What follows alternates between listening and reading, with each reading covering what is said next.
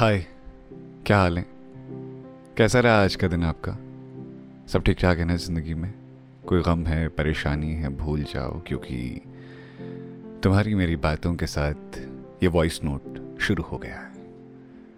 तो आज तारीख थी तेरह मई, साल 2022 शुक्रवार की दोपहर थी जब मैं ऑफ़िस की तरफ़ निकल रहा था। बहुत तेज़ धूप थी आज तकरीबन एक बजकर अट्ठाईस मिनट पे मैं घर से निकला।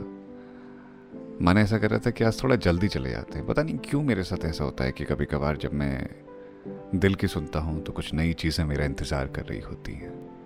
जैसे ही ऑफ़िस के गेट पे पहुँचा, वहाँ पर सिक्योरिटी वाले भैया ने रोक लिया। अरे सर, ये आपका सामान आया था? भाई, मेरा कौन सा सामान आया? मैंने थोड़े अनमने ढंग से सवाल पूछा तो उसने कहा अरे सर, कोई एक लड़की आई थी। मैंने कहा, लड़की आई थी? कौन लड़की आई थी? उसने कहा, पता नहीं सर, आप ये बॉक्स ले जाइए। एक झोला था जिस पे मेरा नाम लिखा हुआ था बाहर से पंकज जीना पहली बार था कोई ऑफ़िस के गेट के बाहर ऐसे सामान देकर गया था। बहुत ज़्यादा गर्मी थी तो मैंने ज़्यादा पूछताछ करना ठीक नहीं समझा और मैं चुपचाप सीधे अपने कैबिन की तरफ़ चला गया। जब मैं अपने ऑफ़िस के बाहर के गेट से अंदर के गेट की तरफ़ बढ़ता हूँ तो उस बीच में एक मैदान आता है। मैदान के बाद फिर एक बिल्डिंग में सबसे ऊपर वाले फ्लोर पे मेरा ऑफ़िस शुरू होता है। वहाँ जाकर के मेरे दिल में और दिमाग में ख्याल यही चल रहा था कि ये है कौन यार? किसने मुझे भेजा है? न नाम, न पता, न कुछ न कुछ। कोई पर्सनली आकर के ये सामान मुझे दे गया और बता भी नहीं गया कि वो कौन है। मुझे ना अजनबी लोगों के बारे में जानने का बड़ा मन करता है। मैं बहुत देर तक सोचता रहा, फिर अचानक मुझे याद आया कि मुझे कहानियाँ सुनानी है। मैं जल्दी से रेडियो स्टेशन में अपने स्टूडियो की तरफ़ दौड़ा। मैंने माइक उठाया, हेडफोन कानों पर लगाया और एक नई कहानी कहना शुरू किया। रेडियो पे मेरी आवाज़ चलती जा रही थी। मैं कहानियाँ सुना रहा था, लेकिन मेरे दिमाग में बार बार यही आ रहा था कि कौन है वो? कौन है वो जिसने ऐसे मेरा ख्याल रखा। कौन है वो जिसने मेरे पास आकर के मुझसे मुलाकात नहीं की? कौन है वो जो बिन मिले चला गया और बदले में अपने कुछ हिस्से मुझ तक छोड़ गया? फिर जैसे तैसे शो कंप्लीट करके जब मैं बाहर आया, और दिनों मैं कैमरे के सामने मैक्सिमम गिफ्ट्स को खोला करता हूँ, लेकिन पता नहीं क्यों हुआ कि मैंने ऑफ़िस में उसे खोलना शुरू कर दिया। देखा, एक बॉक्स था। ऐसा बॉक्स जो किसी ई कॉमर्स साइट से सामान डिलीवर करने के लिए आप तक पहुँचता है। उसके अंदर कुछ सामान रखे हुए थे, जैसे गुलाब जल और आँखों का काजल और, आँखों की एक ड्रॉप मतलब जितने भी सामान थे, वो सारे काम के सामान थे। साथ में एक ख़त लिखा हुआ था। मैंने देखा, ख़त? मुझे लगा यार आज के ज़माने में ख़त कौन लिखता है? लोग मैसेज करते हैं इंस्टाग्राम पे फेसबुक पे यूट्यूब पे कमेंट करते हैं, लेकिन ख़त भेज दिया किसी ने? उस कागज़ में हो बहू क्या लिखा था ये तो नहीं बताऊँगा, लेकिन क्या लिखा था ये ज़रूर बताना चाहूँगा कि हेलो पंकज जी ना। हम फो, क्या कहते हैं, धर्राटे काट रही है, फर्राटे काटरी, ऐसा कुछ मीम है, उसको मिला करके लिखा हुआ था कि तुम्हें क्या लगता है? सरप्राइज़ देना तुम्हें ही आता है? सरप्राइज़ हम भी दे सकते हैं तुम पे? हाँ बस इस चीज़ का ज़िक्र किसी भी सोशल मीडिया प्लेटफॉर्म पे मत करना, ना इसे पोस्ट करना। तो मुझे लगा कि ये कौन हो सकता है? फिर बाद में उसके लिखावट पढ़ करके याद आ गया कि ये वही है जो हर शाम मुझे एक वॉइस नोट भेजा करती है। बहुत पहले एक आदत बनाई थी मैंने कि जब भी कभी मुझे कोई मैसेज करता था इंस्टाग्राम पे, अगर मैं उसे जवाब नहीं दे पाता था तो मैं कहता था, आप एक काम कीजिए मुझे वॉइस नोट रिकॉर्ड करके ईमेल पे भेज दीजिए। मुझे आवाज़ों से बड़ी मोहब्बत है। मुझे लगता है कि आपके लिए अगर कोई कुछ लिखता है, अगर कुछ बातें कहता है, वो आप पढ़ने में कितना वक्त लगाते हैं, उससे ज़्यादा ख़ास बना दिया जाता है जब आपको कोई अपनी आवाज़ में रिकॉर्ड करके कुछ भेजता है। तो बहुत से लोग मुझे वॉइस नोट भेजते रहते हैं, लेकिन एक अजनबी है, मैं उसका नाम नहीं जानता, मैंने उसका चेहरा आज तक नहीं देखा। मैं ये भी नहीं जानता कि वो कहाँ, किस जगह पर रहता है या रहती है। उसकी आवाज़ बहुत खूबसूरत है। वो एक लड़की है, इतना मैं जानता हूँ। उसकी एक बहन है। उसका शहर भी मैं जानता हूँ, जिसका ज़िक्र मैं यहाँ नहीं कर सकता, लेकिन मैंने आज तक उसे देखा नहीं है। वो हर रोज़ मुझे अपने दिन का हाल बताती है। मैं जब रेडियो से शो करके आता हूँ तो मैं सारी ईमेल्स चेक करता हूँ तो उसकी ईमेल सुनना नहीं भूलता हूँ, क्योंकि मुझे लगता है कि अब वो मेरी आदतों का हिस्सा हो चुकी है। ऐसा लगता है कि जैसे कोई एक ऐसा रिश्ता जिसके साथ कोई उम्मीद ना जुड़ी हो, जिसके साथ कोई बात ना जुड़ी हो, कोई कोई ऐसी ख्वाहिश ना जुड़ी हो, लेकिन उसके बाद भी एक रिश्ता बना हो। दुनिया में कई बार कुछ ऐसे रिश्ते आप बना लेते हैं, जिन रिश्तों से आपकी कोई उम्मीद नहीं होती, लेकिन वो रिश्ते आपकी ज़िंदगी का अहम हिस्सा हो जाते हैं। मैंने उसे लंबे वक्त से सुनना शुरू किया है।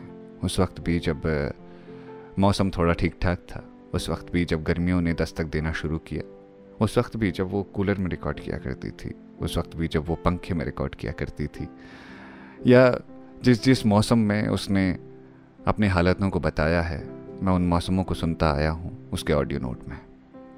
बहुत बातें हैं जानने, समझने को उसके बारे में, लेकिन आज उसका जब गिफ्ट बॉक्स मुझे मिला और वो ख़त मुझे मिला तो मैंने वो संभाल लिया। मुझे लगा था कि आज तुम्हारी मेरी बातों में उसका ज़िक्र करना ज़रूरी है, क्योंकि उसने उस बॉक्स के साथ एक ऐसी चीज़ भेजी थी जो मुझे मेरे बचपन में ले गई। हमारे गाँव में एक चूड़ी वाला आता था। गाँव के मुहाने से उसकी आवाज़ आती थी। चूड़ी! और हम सारे बच्चे उसकी तरफ़ दौड़ पड़ते थे। हम जानते थे कि वो एक घर में ठहरेगा। उसके बाद वहाँ मोहल्ले की सारी औरतें जमा होंगी जिसमें चाची ताइयाँ मम्मी हमारी सभी लोग बैठ कर के उससे ख़रीदारी करेंगी। चाय बिस्किटों के दौर चलेंगे और उसके बाद चूड़ियों के साथ उनके ज़रूरत के सामान खरीदे जाएँगे। लेकिन एक चीज़ पर हमारी नज़र हमेशा पड़ जाती थी। वो होता था बूढ़े बाबा का लॉकेट। वो बूढ़े बाबा जो लॉकेट लेकर आते थे, मैं उसे गले में पहनने का शौक़ रखता था। एक लॉकेट बहुत लंबे वक्त तक नहीं पहनते थे, लेकिन जब वो नया नया होता था तो उसे पहनने में बड़ा मज़ा आता था। मैं एक ऐसे लॉकेट को पहनता था, जिसमें अगर आप फूंक मारते हैं तो वो लॉकेट गोल घूमने लगता है। उसमें एक तरफ़ हनुमान जी की मूर्ति थी तो दूसरी तरफ़ कोई दूसरे भगवान जी, शायद शिवशंकर थे। तो उसके बाद मैं उसे गले में धारण कर लेता था। बूढ़े बाबा का नाम मुझे आज तक नहीं मालूम, लेकिन मुझे मालूम है कि वो हर हमेशा हमारे लिए सामान लेकर पहुँच जाते थे। कभी वो कोई प्लास्टिक की बॉल लेकर के आते थे। उसके बाद हम उस बॉल से खेलना शुरू करते थे, पर उनका लॉकेट मुझे हमेशा अपनी ओर खींचता था। मुझे पता नहीं क्यों ऐसा लगता था कि हमारे लिए एक ताकत का संचार करता हो। वो दौर शक्तिमान, आर्यमान का था, जब हम यकीन करते थे उन सारे चमत्कारों पे। जब हमें लगता था कि शक्तिमान अगर गोल घूमेगा तो वो हवा में उड़ जाएगा, और ऐसे ही एक दिन हमारे पास भी अगर कोई ताकत आ जाएगी तो हम भी शक्तिमान बन करके हवा में उड़ जाएँगे और किसी किलविस को मार गिराएँगे। वो दौर जूनियर जी का था। जब जूनियर जी, जब तक पर्दे पर रहता था, हम जानते थे कि वो कैसी भी मुश्किल परिस्थितियों में होगा, वो जीत जाएगा। वो दौर आर्यमान का था, जिसके पास एक ऐसी तलवार थी, जो अंधेरे में एक टॉर्च जैसी दिखती थी। आपको मालूम है, हम लोग टॉर्च लेकर के कई बार अंधेरे में एक दूसरे से रोशनियों को टकराते थे, और सोचते थे हमारी तलवारें टकरा रही हैं। मुझे उस दौर की याद आ गई। जब उस दौर में हम हम हुआ करते थे। आपकी ज़िंदगी के कुछ लम्हे ऐसे होते हैं ना, जो आप कभी भुला नहीं सकते। मुझे लगता है कि वो मेरी ज़िंदगी के कुछ ऐसे लम्हे थे, जो आज तक मेरे साथ चलते हैं, जो हमेशा मुझे ज़िंदा रखते हैं। यूँ तो कहने को दुनिया में बहुत सी चीज़ें हैं, आज ज़िंदगी पूरी तरह से बदल गई है, किसी चीज़ की कोई कमी नहीं है, पर वो कुछ चीज़ें हैं, जो मेरे साथ आज भी चलती हैं। वो बूढ़े बाबा, वो उनका लॉकेट। पता नहीं है, अब वो आते हैं या नहीं आते हैं। अब उनकी वो चिड़ी वाली आवाज़ सुनाई देती है या नहीं नहीं मालूम। पर पता नहीं क्यों मुझे आज उस गिफ्ट को देख करके उस बूढ़े बाबा की याद आ गई। पता नहीं वो बूढ़े बाबा सुन पाएँगे या नहीं सुन पाएँगे इस बात को। पर जब भी सुनेंगे, उन्हें खुशी ज़रूर होगी कि एक बच्चा आज भी उनको याद रखता है। एक बच्चा जिसको शायद वो याद नहीं रखते होंगे। लेकिन वो बच्चा उन्हें याद रखता है।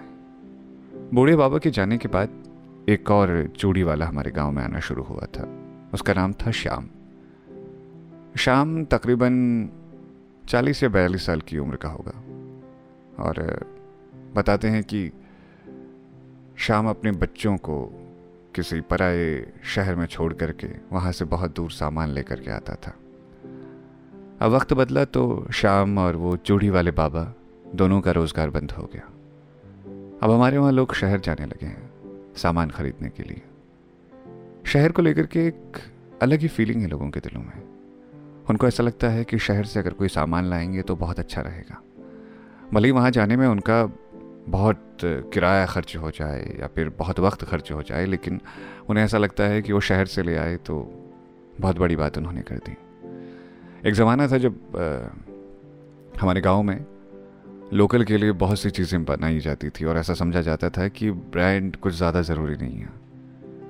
पर जिसने भी ये झूठा नशा चढ़ाया है ना, गाँव को, शहर बनाने का नशा जो चढ़ा है, वो नशा धीरे धीरे उन सारे गाँवों की रूहानियत, गाँवों की असलियत को ख़त्म कर रहा है। हाँ मैंने देखा कि लोग मॉल जाते हैं, प्राइस टैग देखते हैं। उन्हें कपड़े की क्वालिटी से फ़र्क नहीं पड़ता, लेकिन हाँ अगर उसमें अमाउंट कुछ ज़्यादा लिखा है तो उससे फ़र्क पड़ता है, ताकि अपने रिश्तेदारों के सामने कह सकें, दस हज़ार की साड़ी है हमने कहा, ले ही लेते हैं यार, खर्चा तो करना ही है। या फिर कोई ऐसा सामान जिसे देख करके लगे, देखा, ये इस ब्रांड का है। मैं तो ब्रांड पहनता हूँ यार ब्रांड पता है, मेरी ज़िंदगी से ब्रांड कब निकले? जब मेरी ज़िंदगी का सामना हुआ मौत से, मणिकर्णिका घाट। बनारस आपको एक सच्चाई बताता है कि आप कितने ही बड़े हों, यहाँ आकर के आप ख़त्म हो जाएँगे, शमशान में।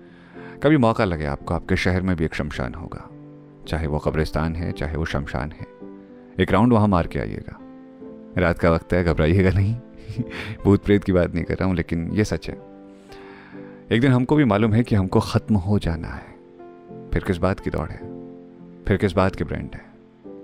मुझे लगता है कि ज़िंदगी में आप जो काम करते हो, वही आपके ब्रांड होते हैं।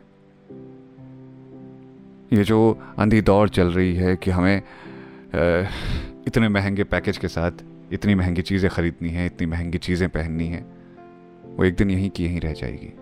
आपके हिस्से कुछ नहीं आएगा। तो इसीलिए इन ब्रांड से बाहर निकलिए। आज चूड़ी वाले कहीं ख़त्म हो गए हैं। उनकी जगह पर नए ब्रांड आ गए नए लोग आ गए हैं। नए लोगों के साथ आने से लोग ऑनलाइन सामान खरीदने लगे हैं एक पॉपअप पे, एक नोटिफिकेशन पे। आजकल सारे काम हो जाते हैं। दुनिया धीरे धीरे बदल रही है। हम अपने आप को भूलते जा रहे हैं। मैं ये तो नहीं कहता कि आप इस दौड़ में मत दौड़िए। मैं ये भी नहीं कहता कि अरे यार, ये सब कुछ गलत है। पर मैं ये कहता हूँ कि इस भागती दौड़ती ज़िंदगी में थोड़ा सा अपने अंदर के उस इंसान को बचाए रखिए, जिसके लिए जो ज़रूरी हो वही चीज़ें करें। ना कि जो दिखावा हो वो उन चीज़ों को करें। लोग बड़े घर क्यों बनाते हैं?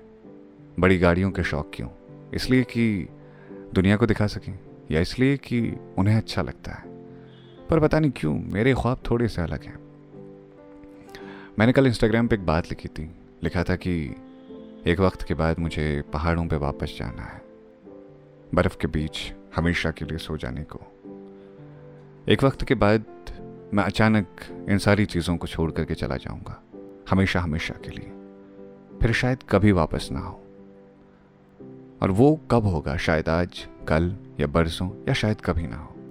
पर मेरी आखिरी ख्वाहिश ये है कि मैं एक ऐसी ज़िंदगी चाहता हूँ, जहाँ मैं इंटरनेट पल पल की नोटिफिकेशंस मैसेजेस मोबाइल कॉल इन सब चीज़ों से दूर रह करके अपनी दुनिया बनाऊँ। ये ख्वाब है मेरा कि मैं कुछ अलग सोच करके करना चाहता हूँ ज़िंदगी को। मुझे ब्रांड्स की ख्वाहिश नहीं है। आपने देखा होगा अभी तक मैं किसी ब्रांड को प्रमोट नहीं कर रहा हूँ। इंटरनेट पर भी अगर आपने कभी गौर किया हुआ गौर कीजिएगा। हालाँकि कई बार कई ब्रांड ऑफ़र करते हैं जो कहते हैं कि, अरे भाई साहब, आप ना ये इतने पैसे रख लीजिए और हमारे इस ब्रांड से रिलेटेड कुछ बना दीजिए। पता नहीं क्यों मन नहीं करता, दिल नहीं कहता। दिल कहता है, छोड़ो ना यार। फिर कभी देखेंगे। मैं ये नहीं कहता कि मैं कभी नहीं करूँगा। हो सकता है कल रोटी की ज़रूरत ऐसी पड़ जाए और मुझे ये सब कुछ करना पड़े। पर फ़िलहाल अभी तो मैं नहीं करता। अभी तो मैं अपने आप में जीता हूँ। मस्त मगन, जिसकी ज़रूरतें कम हैं, जिसका काम चल जाता है थोड़े से काम से। बस ऐसे ही अपनी ज़िंदगी चल रही है।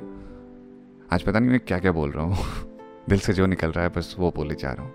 ये भी ध्यान नहीं रख रहा हूँ कि अरे ये बोलना है, ये नहीं बोलना है। अच्छा मैंने एक चीज़ देखा है कि वॉइस नोट पे जब भी मैं बातें करता हूँ तो जब मैं दिल से बात करता हूँ ना तो वो वक्त बढ़ता चला जाता है। अभी देखो, इतना वक्त बीत चुका है आगे। लगातार आगे बढ़ता जा रहा है मामला और मैं बोलता जा रहा हूँ। बोलते बोलते कहाँ वक्त बीत जाता है पता ही नहीं चलता। तुम बताओ, तुम कहाँ हो इस भागती दौड़ती भीड़ में? तुम्हें क्या लगता है, ये अजनबी कौन है? ये दिखने में कैसा होगा या कैसी होगी? इसकी आवाज़ तो बहुत खूबसूरत है, मैं दावे के साथ कह सकता हूँ।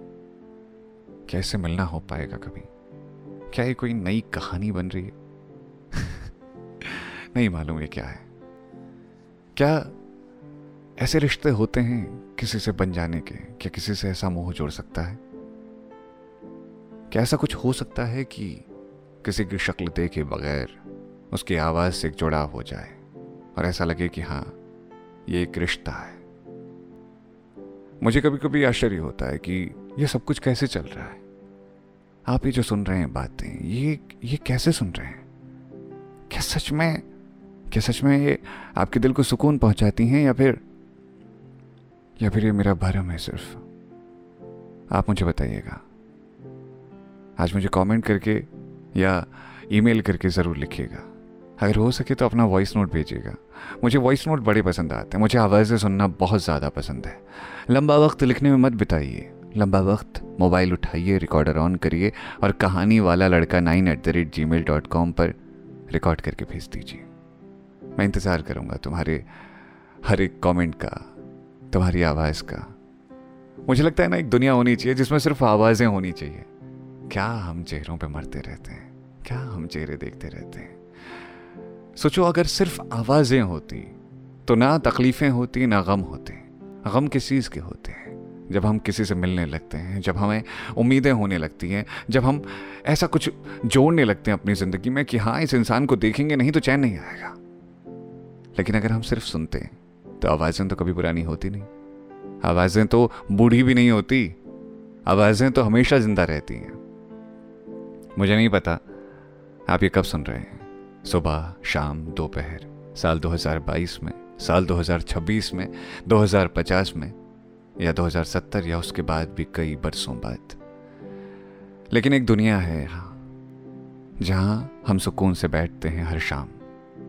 कुछ अपने हैं, जिन्होंने ये ज़िम्मेदारी ले रखी है कि हाँ हम जाएँगे हर शाम और जाकर के अपनी अटेंडेंस लगाएँगे।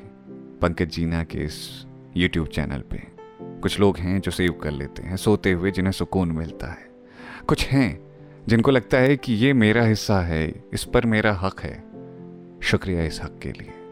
शुक्रिया इस मोहब्बत के लिए। शुक्रिया इस खूबसूरत सी दुनिया के लिए। शुक्रिया इन खूबसूरत से ख्वाबों के लिए। मैं बहुत छोटे गाँव से आता हूँ और बहुत छोटे घर से आता हूँ। ये छोटा घर इसीलिए कह रहा हूँ क्योंकि मेरा घर ये बड़ी बिल्डिंगों में नहीं समा पाता।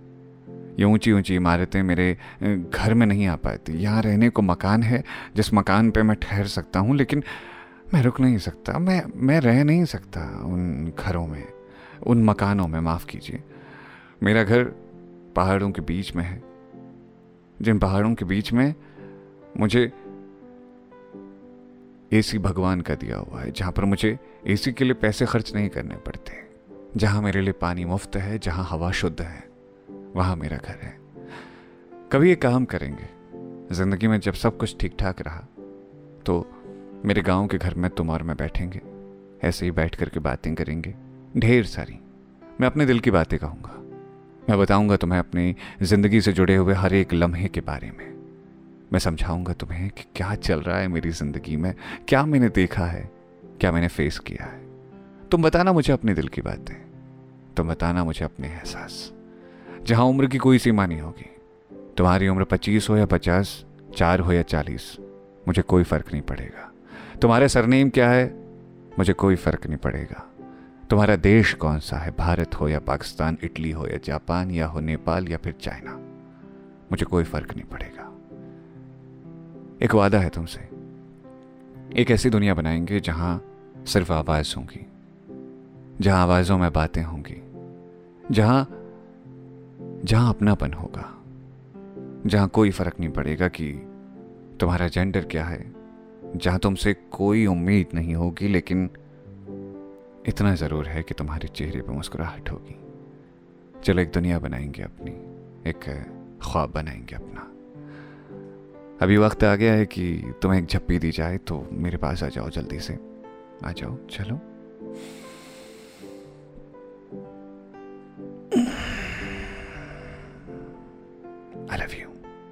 अपना ख्याल रखना। बेपनाह मोहब्बत तुमको। शुक्रिया मोहब्बत के लिए, शुक्रिया इस इश्क के लिए। तुमसे बहुत ख़ास रिश्ता है मेरा। ये रिश्ता हमेशा रहेगा, जब तक तुम और मैं रहेंगे। और हमारे जाने के बाद इस रिश्ते की महक को दुनिया सुनेगी, दुनिया सुनाएगी, दुनिया गाएगी। शुक्रिया मोहब्बत के लिए।